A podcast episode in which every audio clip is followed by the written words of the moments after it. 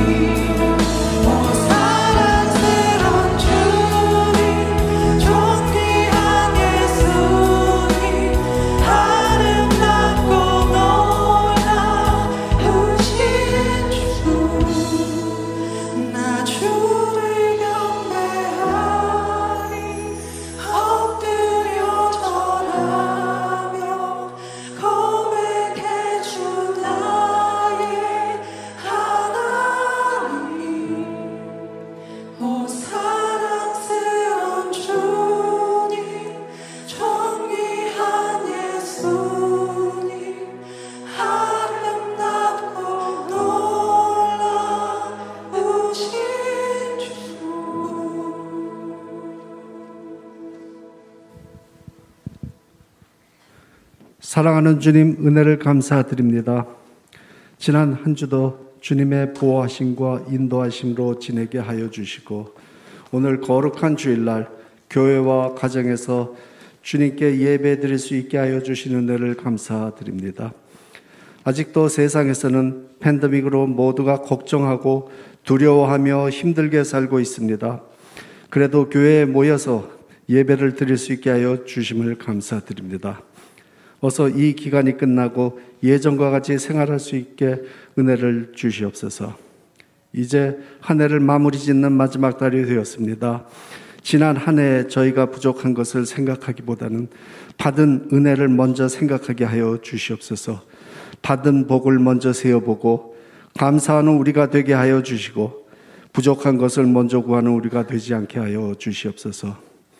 모이기 힘든 이때에도 주님이 주신 성교 사명을 감당하고자 노력하고 수고하는 성교 일터에 축복하여 주시길 바랍니다. 주님이 주신 사명을 모두에게 알리느라 수고하시는 성교 학교 담당자들에게 수고를 축복하여 위로하여 주시고 하는 사명의 보람을 느끼며 힘을 얻게 하여 주시옵소서. 지난 23년을 찬양교회에서 사역하시고 은퇴하시는 허목사님을 기억하시고 위로와 축복을 더하여 주시옵소서. 무엇보다도 건강으로 축복하여 주시어 하고 싶은 일이 건강으로 인하여 못하는 일이 없게 은혜를 더하여 주시길 바랍니다. 은혜로 모든 교인이 일치된 마음으로 노승환 목사님을 모실 수 있게 축복하여 주셔서 감사드립니다. 새로운 목사님과 같은 마음으로 교회를 섬기어 주님이 보시기에, 보시기에 아름다운 찬양교회로 우리를 만들어 가는데 부족함 없게 하여 주시길 간절히 소망합니다. 이 힘든 기간 동안에도 각자 있는 곳서 예배를 드릴 수 있게 수고하여 주신 교육자님들과 우리의 자녀들이 예배를 드릴 수 있게 수고하시는 주일학교 교사와 전도사님들을 위로하여 주시고 그 사역에 축복하여 주시옵소서. 그동안 저에게 즐거운 찬양을 인도하시며 사역하신 김강삼 목사님이 새로운 사명을 받아 떠나십니다. 저에게는 섭섭한 마음이지만 새로운 사역지를 축복하여 주시어 주님 보시기에 아름다운 사역자로 삼아 주시길 간절히 기도드립니다. 오늘 예배드리는 우리 모두 주신 말씀으로 은혜 받고 기쁨으로 찬양하고 큰 영광 주님께 드리는 예배가 되게 축복하여 주시옵소서. 이 모든 말씀 주 예수 이름으로 기도드렸습니다. 아멘.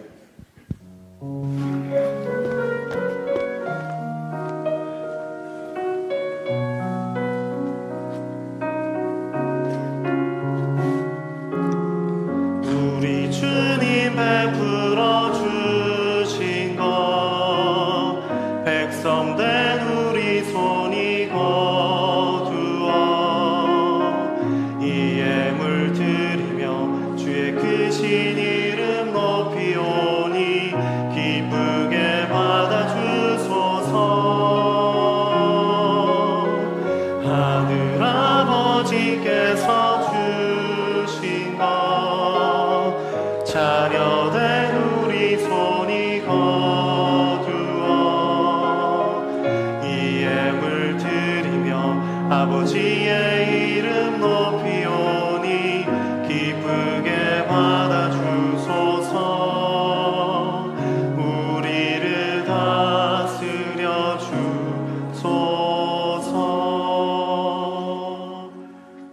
감사합니다.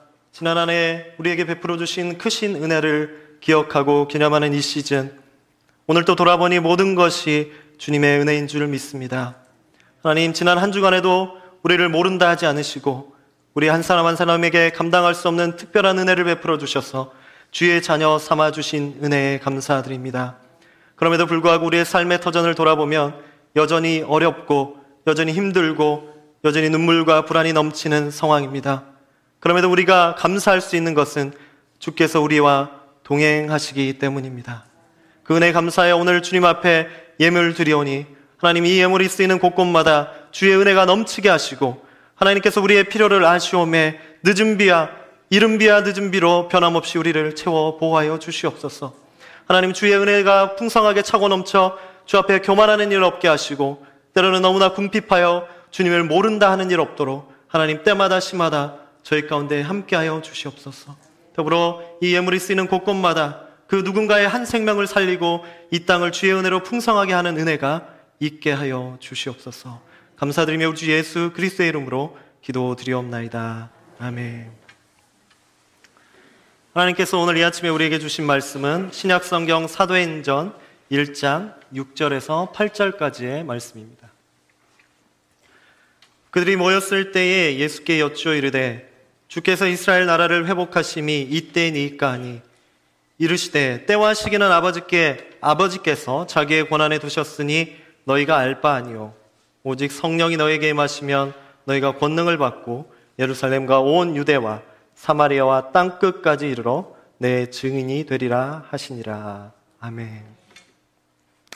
자 일전에 한국에서 사역할 때 방학만 되면 여름이든 겨울이든 가리지 않고 선교지에 나갔습니다. 청년들을 팀을 꾸려서 선교지에 가서 짧게나마 선교사님들을 도움을 드리고 우리도 선교 현지를 방문하는 일을 어, 자주 가졌습니다.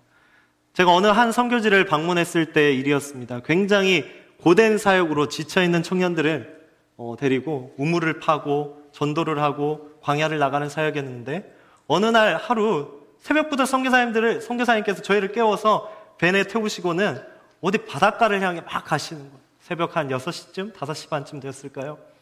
청년들이 계속 저를 째려보는 거예요. 목사님, 이 아침부터 힘들어 죽겠는데 뭐 하는 거냐고 계속 저한테 이러는 거예요. 그러더니 선교사님께서 오늘 시골의 한 바닷가에 저희를 딱 내려놓으시는 겁니다. 아무 말씀을 안 하세요. 해가 뜰 때까지. 이게 뭔가 그랬더니 애들은 계속 불평인 거예요. 목사님 힘들어 죽겠는데 또 뭐냐고 이게. 이런데 뭐 선한 것이 있다 우리를 데리고 오냐고 힘든데. 그러기를 한 10분쯤 지났을까? 선교사님께서 저에게 크게 외치십니다. 여러분 여기가 대서양과 인도양이 만나는 아프리카 대륙의 땅끝 케이프 아굴라스입니다. 그랬더니 애들이 와 하면서 바닷가를 막 뛰어가는 거예요. 너무 서운했어요. 저한테 그렇게 막 여기가 어디냐고 이렇게 이런데 뭐 선한 게 있냐고 그러더니 땅끝이라니까 그 땅끝이란 단어 하나에 막 감동해가지고 바닷가를 막 뛰어가는 거예요. 하, 돌아오는 날까지 서운했어요. 돌아오는 날. 여러분 제가 방문했던 마을이 누군가 거기에 땅끝이라는 상징을 붙여주지 않았으면 누군가 거기에 여기가 아프리카 대륙의 땅끝이라는 이름을 이야기해주지 않았으면 그저 시골 동네입니다. 그저 지나쳐 갈 수 있는 시골의 한 바닷가일 뿐입니다.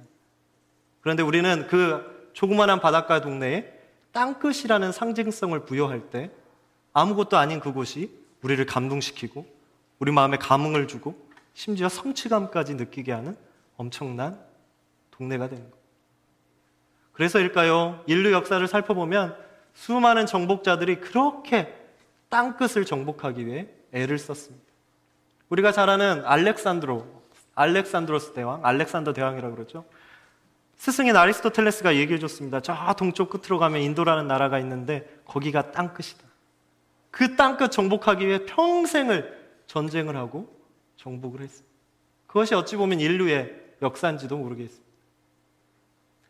오늘을 살아가는 우리도 마찬가지입니다. 비록 우리는 정복자도 아니고 장군도 아니고 그저 이름 모를 사람이지만 우리는 여행자란 이름으로 그 땅끝을 방문하길 원합니다.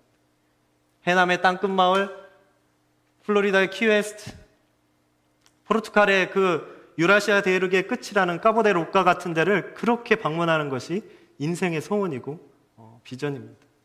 왜 그럴까요?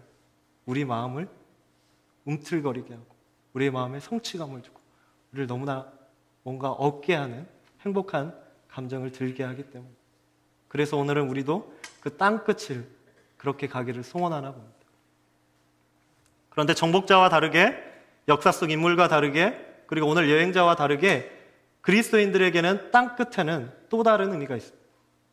그리스도인들에게 땅끝은 그저 성취감을 주는 장소가 아니라 주님의 사명과도 관련이 있습니다.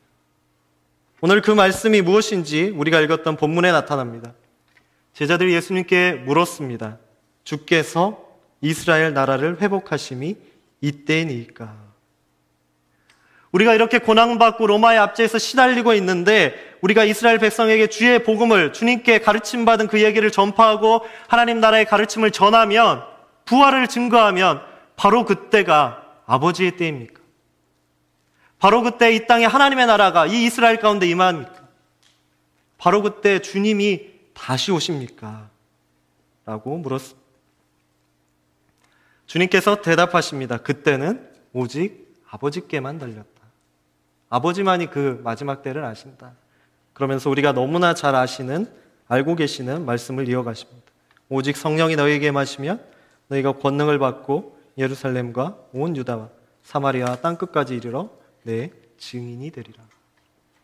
이 한 말씀 덕분에 이 사도행전 1장 8절 때문에 땅끝 그리스도인들에게 이 땅끝은 복음을 증거해야 되는 지리적 선교의 목표가 되었습니다. 더불어 하나님의 나라가 완성되는 날, 주께서 이 땅에 다시 오시는 날, 재림하시는 날, 종말의 의미를 지니는 상징이 되었습니다. 저는 이 아침 여러분과 함께 그 땅끝을 다시 한번 묵상해 가며 하나님께서 오늘 우리에게 주시는 의미가 무엇인지 잠시 살펴보고자 합니다.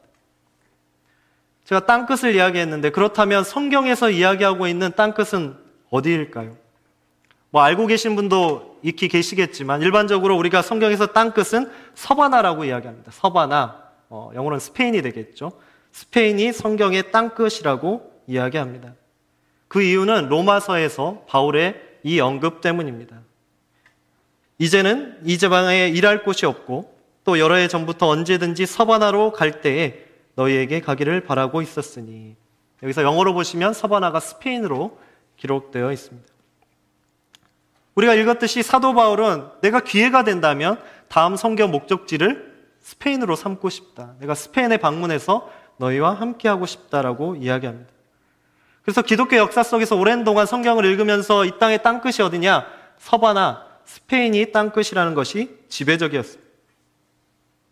사도 바울이 수많은 신약 성경의 서신서를 기록해서 본인의 성교의 여정을 기록했지만 더 자세히 기록한 성경이 사도행전입니다. 그런데 그 사도행전에서 사도 바울의 성교 역사를 보면 성교 동선을 보면 사도행전에는 스페인이 등장하지 않습니다. 그 어디를 봐도 서바나라는 단어는 나오지 않습니다. 그리고 사도 바울의 성교 여정 역시 그의 마지막은 로마에서의 재판으로 끝이 납니다. 우리가 계속해서 땅끝을 찾고 스페인이 땅끝이라고 이야기하려는 이 우리의 개념들, 땅끝은 어느 지점이다, 땅끝은 어떤 도시다, 라고 지리적으로 보는 사고는 이 때문에 생겨났습니다. 때문에 이러한 우리의 선입견은 사도행전을 읽거나 연구할 때 자연스러운 선의예로 작용합니다. 대표적인 예가 이렇습니다. 우리가 사도행전 1장 8절을 읽고 나서 주님의 복음이 그 순서대로 진행되겠구나 하면서 사도행전을 이렇게 봅니다. 1장부터 7장까지는 예루살렘에서 성교의 태동기, 성교를 준비하는 기간. 그리고 8장부터 12장까지는 유대와 사마리아까지 주의 복음이 증거되는 이야기, 사도들을 통해. 그리고 13장 이후는 바울과 같은 선교사를 통하여 이방 땅을 향하여 땅 끝까지 복음이 증거되는 이야기. 와, 주님의 지상명령 1장 8절이 사도행전 전체를 통해 이렇게 진행되고 있구나. 어느 측면에서는 맞습니다. 맞는 이야기입니다. 하지만 조금 더 살펴보면 사도행전 13장 이후 등장하는 바울의 여정 속에 그의 성교는 한 지점을 찍어 놓고 성교하지 않았습니다. 한 지점을 성취하기 위해서 그 지점에 도달하기 위해서 계속해서 확장해 나간 것만은 아닙니다. 그 이유는 바울이 성교를 마치면 언제나 변함없이 그의 최종 목적지는 예루살렘으로의 귀환이었습니다. 예루살렘으로 돌아오는 것이 그의 성교의 최종 마무리였습니다. 이러한 논리를 따라간다면 땅끝은 성경 속에서 어느 지정학적 혹은 지리적 한 지점이 아닐 수도 있겠구나라는 사실에 도달하게 됩니다. 그렇기 때문에 최근 신약을 연구하는 많은 신학자들은 더 이상 땅끝이 이러한 개념이 아닐 수 있다라는 의견을 내놓습니다. 땅끝은 여러 가지 의미로 재해석될 수 있다라고 이야기합니다. 그렇다면 오늘 우리에게 그 땅끝은 어디일까요? 신약 성경의 땅끝이라는 단어는 두 군데에 등장합니다. 한 군데는 오늘 우리가 읽었던 주님께서 하신 말씀, 어, 땅끝까지 복음을 증거하라 할 때 그 땅끝이 있고요. 또 한 군데는 누가복음에 등장합니다. 그 말씀은 이렇습니다.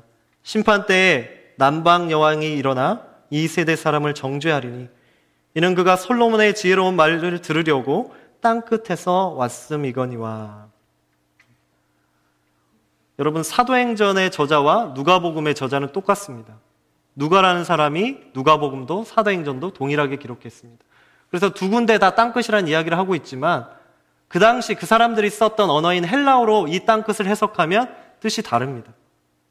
오늘 본문인 사도행전 1장 8절에서의 땅끝은 말 그대로 끝입니다. 끝. 끝을 의미합니다. 하지만 방금 읽어드렸던 이 누가복음에서 남방여왕이 온다는 그 땅끝은 변두리라는 뜻을 갖고 있습니다. 경계선, 변두리라는 뜻을 갖고 있습니다. 왜 똑같은 저자가 땅끝이라는 단어를 사용하면서 한 번은 끝이라고 그러고 한 번은 변두리라고 그랬을까요? 이걸 이해하기 위해서는 그 당시 어, 서기 1세기 때 그 당시에 살아가던 사람들의 선입견과 사고를 읽어야 됩니다. 그 당시 사람들은 세계를 어떻게 어떠한 관점에서 바라보고 있을까? 그것을 이해하면 오늘 이 차이를 알게 됩니다. 제가 지도 하나를 보여드릴 텐데요. 이 지도는 어, 기원전 1세기 때 어, 그 당시 사람들의 세계관이 담겨 있는 그리스 사람 스트라보라는 사람이 제작한 세계 지도입니다. 지금 저희가 가지고 있는 세계 지도와 비교하면 형편없죠. 저게 뭔가 세계가 그냥 한 땅덩어리죠. 근데 여기 보면 그 당시 세계관이 담겨 있습니다. 가운데 제가 다이아몬드, 붉은 다이아몬드로 표시해 놓은 곳이 팔레스타인, 어, 유대 땅, 예루살렘입니다. 이곳에서 동쪽의 끝은 그 당시 사람들이 가지고 있던 생각 그대로 인도, 인디아라 되어 있죠. 인디아가 동쪽의 끝이었습니다. 서쪽의 끝은 어디냐? 저기에는 이베리아라고 되어 있는데 이베리아는 지금의 스페인입니다.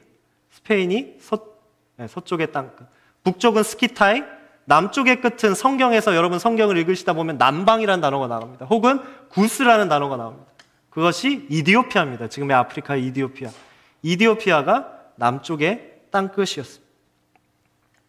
결국 이 사고대로 본다면, 이 선입견대로 본다면, 이 세계관대로 우리가 성경을 읽은다면, 누가복음과 사도행전을 모두 기록한 저자, 누가가 의미하는 땅끝은 한 도시가 아닙니다. 한 지점도 아니고, 한 특정한 위치도 아니고, 땅과 바다가 만나는 모든 경계선이 그 당시에는 땅끝이었습니다. 그러면 그 땅끝은 그들의 사고대로 하면 온 열방이 됩니다. 한 지점이 아닌 온 세계 모든 곳을 향해 복음을 정, 전, 전하고 증거하면 비로소 그때 주님이 다시 오실 것이다라고 생각했습니다. 이러한 이유 때문에 사도행전 1장 8절을 읽으면서 우리가 땅끝이라 하면 온 열방을 향해 복음을 증거해야지 라는 그리스도인의 사명이 생기게 된 것입니다.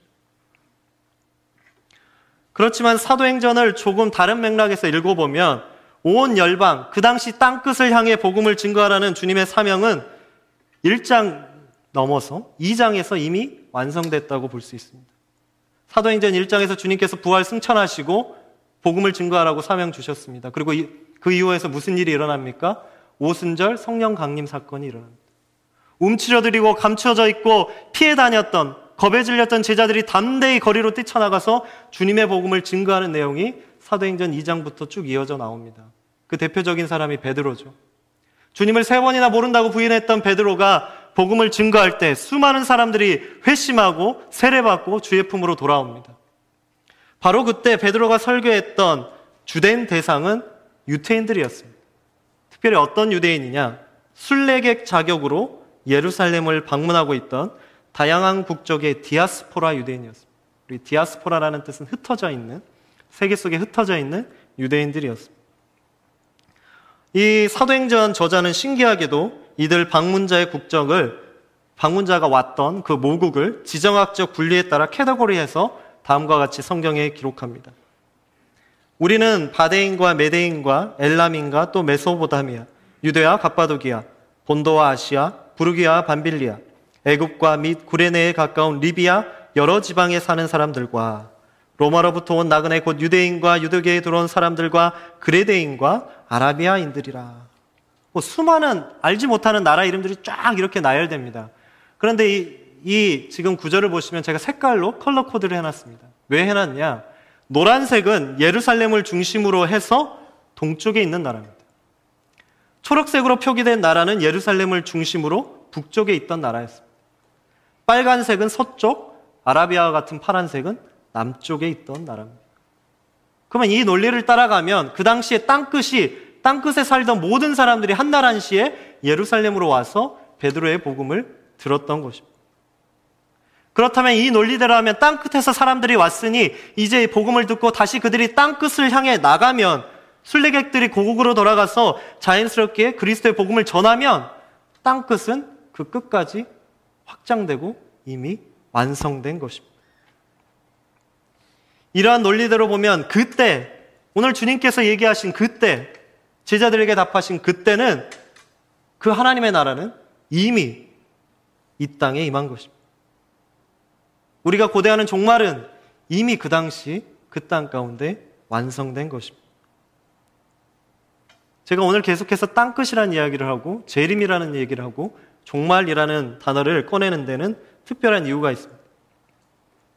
바로 오늘이 우리가 지키는 교회력상으로 대림절 첫 번째 주일이기 때문입니다. 이미 몇 주간 우리가 목사님 통해서 광고를 들었기 때문에 대림절이라는 단어가 그렇게 낯설지는 않으실 겁니다. 대림절 묵상집에 관한 광고를 했기 때문에. 어, 대림절, 어, 이전에는 강림절이라고도 했습니다. 그런데 이 대림절은 문자 뜻 그대로입니다. 한자 뜻 그대로입니다. 대림, 기다릴 때 임할 임자입니다.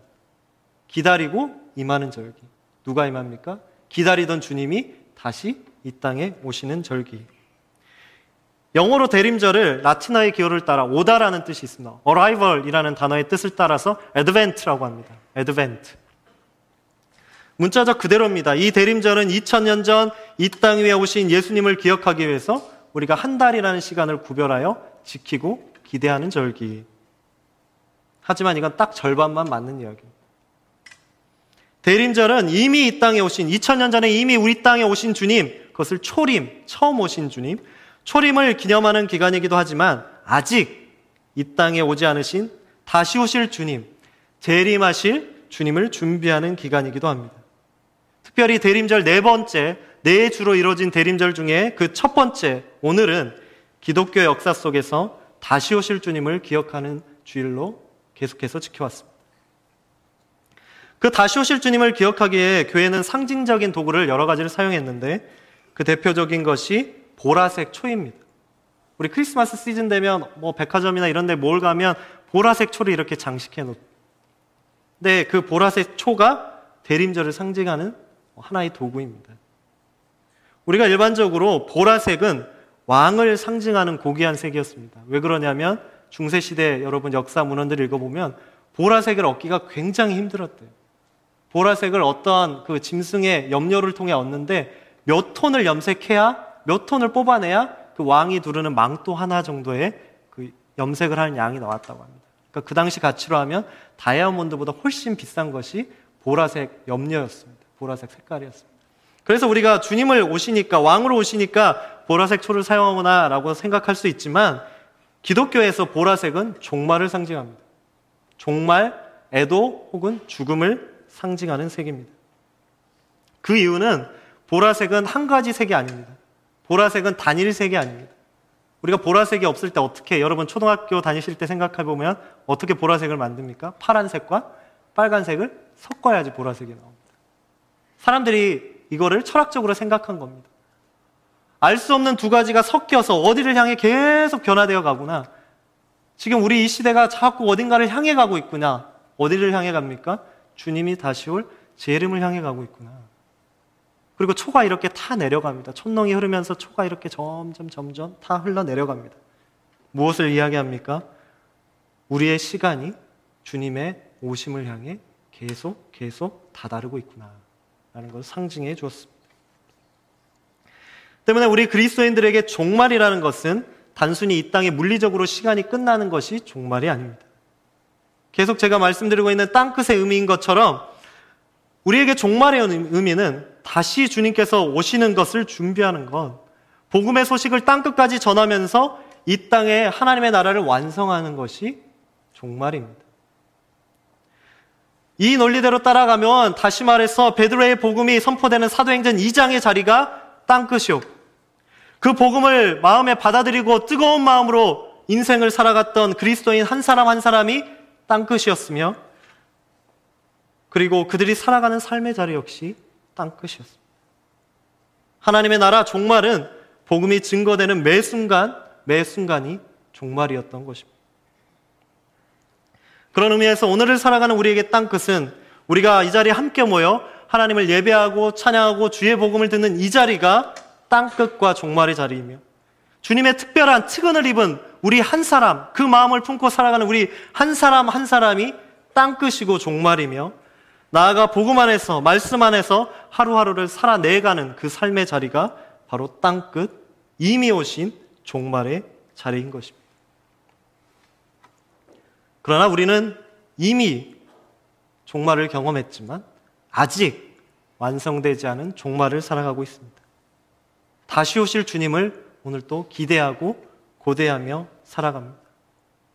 그 주님의 음성을 기억하며 주의 말씀을 받아들고 하나님 나라를 오늘 하루도 이 땅에 세워가는 사람들입니다. 다시 말해서 그리스도인들은 누구냐? 이미의 자리에서 아직을 바라보는 사람이 그리스도인입니다. 그 이유 때문에 주님을 고대하며 기다리던 믿음의 선진들은 성경에서 이렇게 고백했습니다. 아멘, 주 예수여 오시옵소서. 아멘, 주 예수여 오시옵소서. 우리가 흔히 아는 단어로 이거를 마라나타라고 합니다. 마라나타. 그런데 이 마라나타라는 단어 역시 이 계시록 22장 20절 역시 두 가지 뜻을 가지고 있습니다. 이스라엘 사람들 헬라어로 마라나타를 어떻게 끊어 읽냐에 따라서 마라나타로 읽든지 마라나타로 읽든지 어떻게 읽냐에 따라 두 가지 뜻이 담겨 있습니다. 그 뜻은 이렇습니다. 우리의 역사 속에 이미 오신 주님, 그리고 이제 우리의 삶의 자리에 다시 오실 주님, 우리가 그 주님을 믿습니다. 주여 어서 오시옵소서. 그것 때문에 이 마라나타의 고백이 그 힘든 핍박과 고난 속에서도 꿋꿋이 믿음을 지켜낼 수 있게 한 그리스도인들의 신앙 고백이었습니다. 오늘 우리는 땅끝 종말의 자리에 서 있습니다. 그 땅끝에서 이미 전파된 하나님의 복음을 익히 알고 듣고 있지만 하나님의 나라를 알고 있지만 아직은 온전히 완성되지 않은 하나님의 나라 가운데 살아가고 있습니다. 굉장히 역설적이죠. 이미. 그런데, 그러나 아직이래요. 이미 알고 주님 오셨대요. 그러나 아직 다시 오실 주님이래요. 이 이미와 아직의 역설과도 같은 이 뭔가 이해되지 않는 이 밸런스가 기독교를 지탱하고 있는 힘입니다. 기독교 신학의 핵심이 무엇이냐? 이미 이 땅에 하나님 나라를 완성하신 주님. 그러나 아직 온전치 않아서 우리가 계속해서 완성해야 나갈 하나님의 나라가 곧 우리의 사명인 것입니다. 초림의 자리에서 맞이할 재림, 종말을 고대하는 자리입니다. 뭐 최근에 뭐 넷플릭스를 통해 많이 보셨겠지만 한국 드라마가 굉장히 큰 인기입니다. 뭐 오징어 게임이 몇 달 동안 한 두 달 동안 큰 인기를 끊었고 끝나자마자 지옥이라는 드라마가 나가, 나와서 지금 엄청나게 큰 인기를 끌고 있다고 합니다. 뭐 보신 분도 있고 보시지 않은 분도 계실 것 같아서 제가 스포는 하지 않겠습니다. 뭐 결론을 얘기하거나 내용을 얘기하진 않겠지만 이 드라마의 중심 핵심 주제는 무엇이냐? 두려움을 갖고 사람들은 두려움과 공포를 가지고 살아가는 사람들의 이야기입니다. 종말을 맞이하면서 두려움과 공포를 가지고 있는 사람들입니다. 그런데 이 종말을 맞이하는 그들의 두려움과 공포를 교묘하게 이용해서 거기에 나오는 사이비 집단이 이 공포만이, 이 두려움만이 이 세상을 구원할 온전한 정의다. 이 세상을 구원할 정의가 뭐냐? 지옥을 향한 두려움과 공포다. 라고 사람들을 미혹하고 현혹합니다.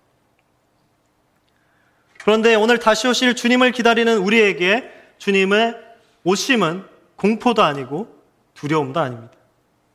주님의 오심은 희망과 빛의 메시지입니다. 그렇기 때문에 지난 2000년의 생활 동안 그리스도인들은 고난과 어두움의 자리 속에서도 계속해서 하나님의 말씀을 마음속에 새기며 다시 오실 주님을 고대했습니다. 그 대표적인 말씀이 선지사의 말씀입니다. 이사야, 예레미야의 말씀을 읽으면서 이 대림절 기간마다 주님을 고대했습니다. 이사야 2장의 말씀입니다. 그가 열방 사이에 판단하시며 많은 백성을 판결하시니니 우리가 그들의 칼을 쳐서 보습을 만들고 그들의 창을 쳐서 낫을 만들 것이며 이 나라와 저 나라가 다시는 칼을 들고 서로 치지 아니하며 다시는 전쟁을 연습하지 아니하리라. 야곱 족소가 오라 우리가 여호와의 빛에 행하자. 예레미야 33장의 말씀입니다. 보라 내가 이스라엘 집과 유다 집에 대하여 일러준 선한 말을 성취할 날이 이르리라. 그날 그때에 내가 다윗에게서 한 공의로운 가지가 나게 하리니 그가 이 땅에 정의와 공의를 실행할 것이라. 아멘. 매일매일 이 땅에서 어려움과 두려움과 불안과 공포 속에 떨며 살아가던 그리스도인들은 그들의 땅 끝의 자리에서 그들의 삶은 참 녹록치 않았습니다. 기록들을 읽어보면 신앙생활을 지키며 살아가는 것이 쉬운 일은 아니었습니다. 지금 제게 다가와서 이렇게 신앙생활을 할수 있느냐? 목사인 저지만 참 부끄럽게도 그렇게 그런 목숨을 내놓고 신앙생활을 하지는 못할 것 같습니다. 그럼에도 그들을 뛰게 했던 이 말씀, 주님이 다시 오셔서 이 땅을 회복한다는 그 말씀이 그들 마음에는 동력이었습니다. 힘이었습니다.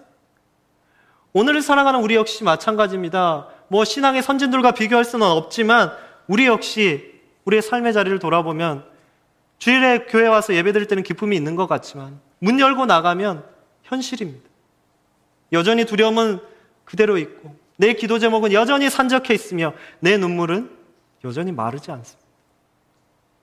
지난 한 해 살아온 우리의 삶을 보면 때 아닌 평생 경험해보지 못한 팬데믹으로 인해 새로운 세상 경험합니다. 새로운 어려움들을 경험하고 살아갑니다. 정말 우리 교회의 올 한해 주제처럼 광야 같은 인생을 삶은 사는 여정이었습니다.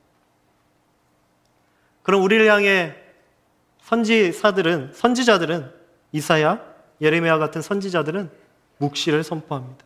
마지막 때의 이야기를 선포합니다. 그런데 그 마지막 때의 이야기가 공포가 아니고 절망도 아니고 두려움도 아닌 희망과 새로움을 향한 선포를 이야기합니다. 다툼과 폭력으로 얼룩진 이 땅에 막힌 담을 허무실 평화의 왕이 오신다. 우리를 회복하실 새로운 왕이 오신다. 어두운 이 땅 가운데 정의와 공의를 실행하실 그 주님이 오신다. 빛이 이 땅 가운데 오신다. 그 주님을, 그 주님을 우리가 기다립니다. 주 예수여, 오시옵소서. 그것이 바로 칠흑 같은 인생의 어둠을 뚫고 들어오는 우리 주님의 희망의 메시지인 줄 믿으시기 바랍니다. 그 희망의 소식이 오늘 이곳에도 오늘 우리 예배드리고 있는 이 자리에도 변함없이 임재하고 계십니다. 그 말씀이 내 삶의 땅 끝에 스며들어올 때 그저 땅 끝에 그 복음의 의미를 알고 지식적으로 아는 것이 아니라 내 삶에 체화돼서 내 삶에 체득돼서 땅 끝이 내 삶에 이미 스며드는 그때에 우리는 누가 되는 것이냐?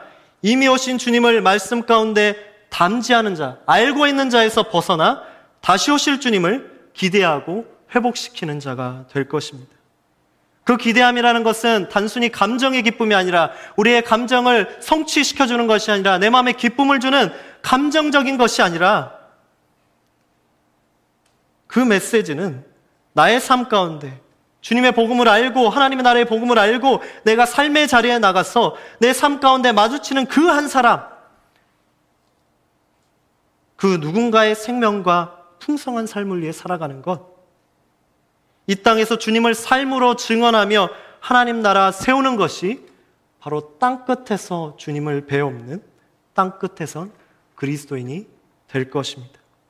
그것이 바로 땅 끝에서 오늘도 주님을 고대하고 기다리는 우리의 모습입니다. 나희덕이라는 시인이 쓴 땅끝이라는 시 한 구절로 오늘 말씀을 마치려 합니다. 이분이 땅끝이라는 시를 썼는데 그분이 표현하는 땅끝은 이렇습니다. 제가 전체는 다 읽어드릴 수 없고 짧은 짧게나마 몇 구절을 읽어드리겠습니다. 그건 아마도 끝이 아니었을지도 몰라. 땅끝을 이렇게 표현합니다. 시인은 그건 아마도 끝이 아니었을지도 몰라. 이상하기도 하지 위태로움 속에 아름다움이 스며 있는 것이. 위태로움 속에 아름다움이 스며 있는 것이. 어찌 보면 종말을 기대하는 대림절을 살아가는 우리의 마음 역시 마찬가지인 것 같습니다. 땅끝을 살아가고 있는 우리의 마음도 마찬가지인지도 모르겠습니다. 아직 하나님의 때는 오지 않았다고. 아직 그 땅끝은 이루어지지 않았다. 그렇기에 그 땅 끝은 끝이 아니었을지도 몰라. 하지만 이상하기도 하지 그 종말의 때는 위태로움도 아니고 위협도 아니고 우리에게는 희망과 위로와 아름다움의 선언이라고. 그래서 그때를 기다리라. 대림절을 시작하는 오늘입니다. 한 주간 변함없는 여러분의 삶을 살아가시겠지만 대림절을 기억하시면서 그리고 여러분이 한 주 동안 살아가실 삶의 자리가 나의 땅끝임을 기억하시면서 희망의 빛으로 오신 주님과 동행하시며 그 땅의 지경을 넓혀가시는 그런 저와 여러분이 되시기를 간절히 소원드립니다. 말씀 생각하시며 기도드리겠습니다.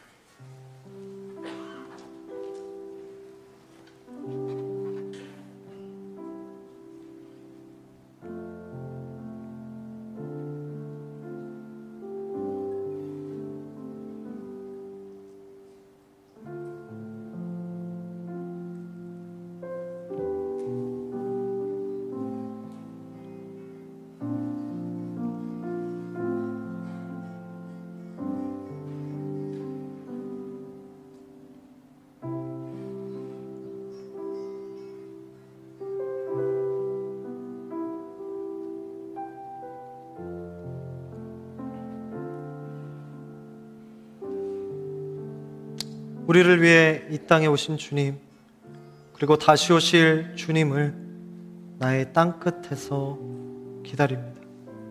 이 땅 가운데 평화의 왕으로 어둠을 몰아내실 빛으로 오신 그 주님, 그 주님을 우리가 기다립니다. 그 우리에게 베푸신 그 은혜를 기억하며 그 누군가를 향해 이 종말의 소식을 이 땅 끝의 소식을 삶으로 전하며 오늘 또 경험하며 살아내는 우리 모두가 되게 하여 주시옵소서. 감사드리며 우리 주 예수 그리스도의 이름으로 기도드리옵나이다. 아멘. 함께 일어나셔서 찬양 드리시겠습니다.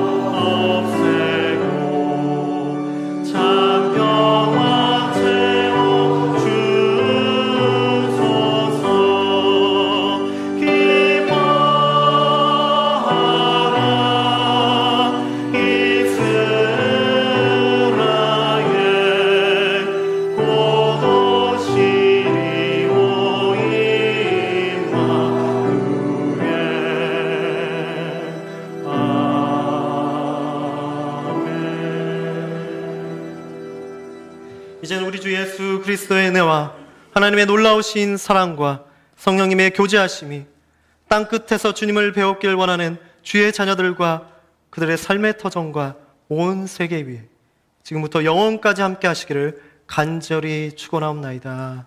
아멘.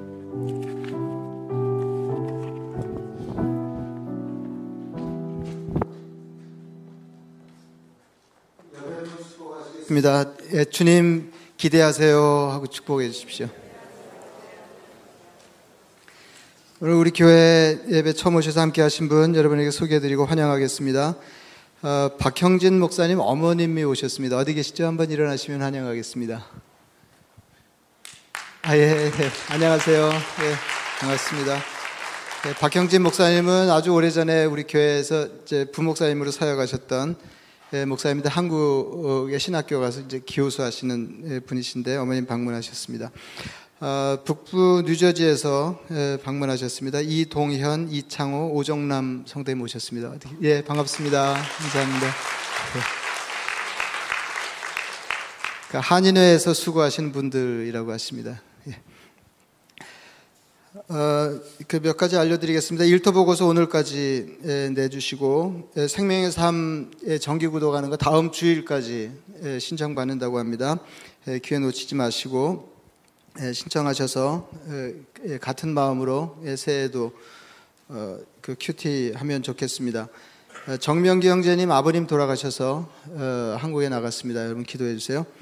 어, 오늘 설교하신 김강산 목사님 오늘로 이제 우리 교회에서 같이 예배 드리는 거 마지막이고 어, 내일 한국으로 가세요. 어, 이제 사모님 되시는 최사라 목사님은 뭐 여- 여기 좀 더 계시고 어, 그 김강산 목사님 우리 교회 한 4년 예, 함께 이렇게 저 이렇게 사역하셨는데 어, 너무 너무 감사해요. 뭐 저는 이제 그 목, 목회하면서 뭐 그런 어, 저, 저, 그 감사가 많았지만은 특히 특별히 저 김, 김 목사님 아- 아주 저 우리 교회 꼭 필요한 때 오셔서 이제 찬양 인도자로 사역하시고 화요 합심기도에 이끄시고 어, 그리고 네, 특별히 그 지난 2년 동안 그 팬데믹 중에 예, 김 목사님 안 계셨으면 어떻게 뭐 아니 안 계셔도 뭐 우리끼리 뭐할 수는 있지만은 예, 그렇게 예, 뭐 작년 생각해 보면 3월 12일 날 교회 폐쇄하고 3월 15일 날 15일부터 우리가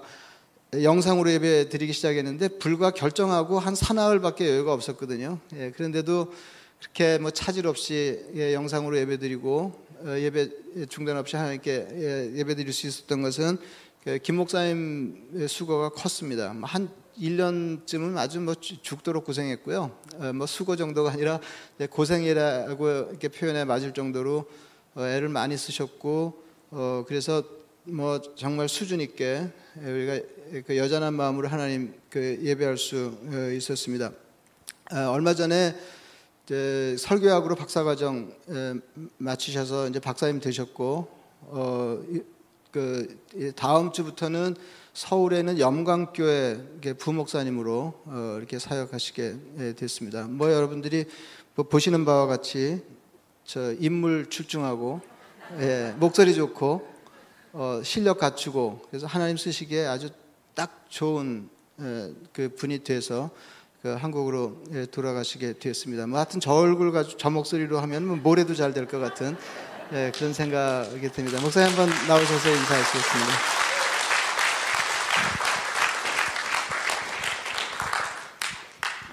어, 아, 만날 때면 늘 헤어질 때를 어, 준비하라 그러는데 어, 4년이 이렇게 빨리 갈 줄 몰랐습니다. 그리고 가장 죄송한 거는 제가 허 목사님 은퇴할 때까지 옆에서 같이 사역하다 저도 그때 한국 가겠다 그랬는데 아, 그 약속을 지켜드리지 못한 게 개인적으로는 어, 가장 큰 죄송함이고 아쉬, 아쉬움으로 남을 것 같습니다. 그 목회자로 살아가면서 많은 목사님들이 마찬가지겠지만 세 가지 소원이 있습니다. 하나는 존경하는 목사님을 만나는 거, 좋은 교회를 만나는 거, 같이 사역할 수 있는 좋은 동역자를 만나는 거.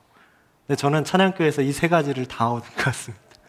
네, 존경하는 허 목사님 통해서 어, 제가 뭐 아부성으로 얘기하는 게 아니라 너무 목사님 표현대로 하면 너무 사랑을 많이 받아가지고 제가 너무 부족한데 어, 목사님 사모님 사랑을 너무 많이 주셔서 앞으로 그 은혜를 어떻게 갚아야 될지 참 모르겠습니다. 더불어 좋은 교회에서 이런 교회를 제가 언제 다시 만나보겠냐 할 정도로 찬양교회에서 너무 행복했습니다. 그리고 같이 사역하시는 분들 이동석 목사님, 이종희 목사님 그리고 팬데믹 때 정말 고생 많이 하신 우리 미디어 팀, 또 주양계 분들 아, 이런 분들과 언제 다시 동역할 수 있을까 참 모르겠습니다. 정말 제 인생이 뭐 그렇게 길진 않지만 제 인생에 있어서 가장 행복했던 순간이 아닌가 싶습니다. 아쉬움은 많이 남지만 그 마음 담아서 우리 찬양교회 생각하면서 제 모교회라고 미국에 있을 때 교회라고 모교회니까 모교회라고 생각하고 평생 계속 기도하고 오고 가는 기도 속에서 계속 은혜 전달하도록 하겠습니다. 감사합니다. 네, 제가 목- 목사님에서 한번 기도하겠습니다. 자비하신 아버지 하나님, 지난 4년 동안 김 목사님처럼 좋은 분 저희 교회 붙여주셔서 같은 마음으로 하나님 예배하고 찬양하고 하나님 기대하시는 일 도모하게 하셨던 거 감사합니다. 이제 학위를 마치고 어, 한국으로 옮겨 어, 하나님 기대하시는 일에 힘쓰게 되었습니다. 에, 이제까지 함께 하셨던 것처럼 앞으로도 내내 같이 계셔서 종의 수고를 통해 친히 일하시며 하나님의 영광이 예, 그의 삶을 통해 드러나게 하시며 수많은 영혼들이 그를 통해 복음 듣고 구원받아 하나님 자녀 되게 하시고 하나님이 기대하시는 신실한 자녀로 성장할 수 있도록 은혜 베풀어 주옵소서. 건강하게 하시고 사역을 통해 늘 삶의 포만감을 경험하는 복된 사역자 되게 하여 주옵소서 이렇게 헤어지지만 떨어져 듣는 소식 늘 복되게 하옵소서 축복하옵고 예수님 이름으로 기도드리옵나이다 아멘 감사합니다 감사합니다 친교하시겠습니다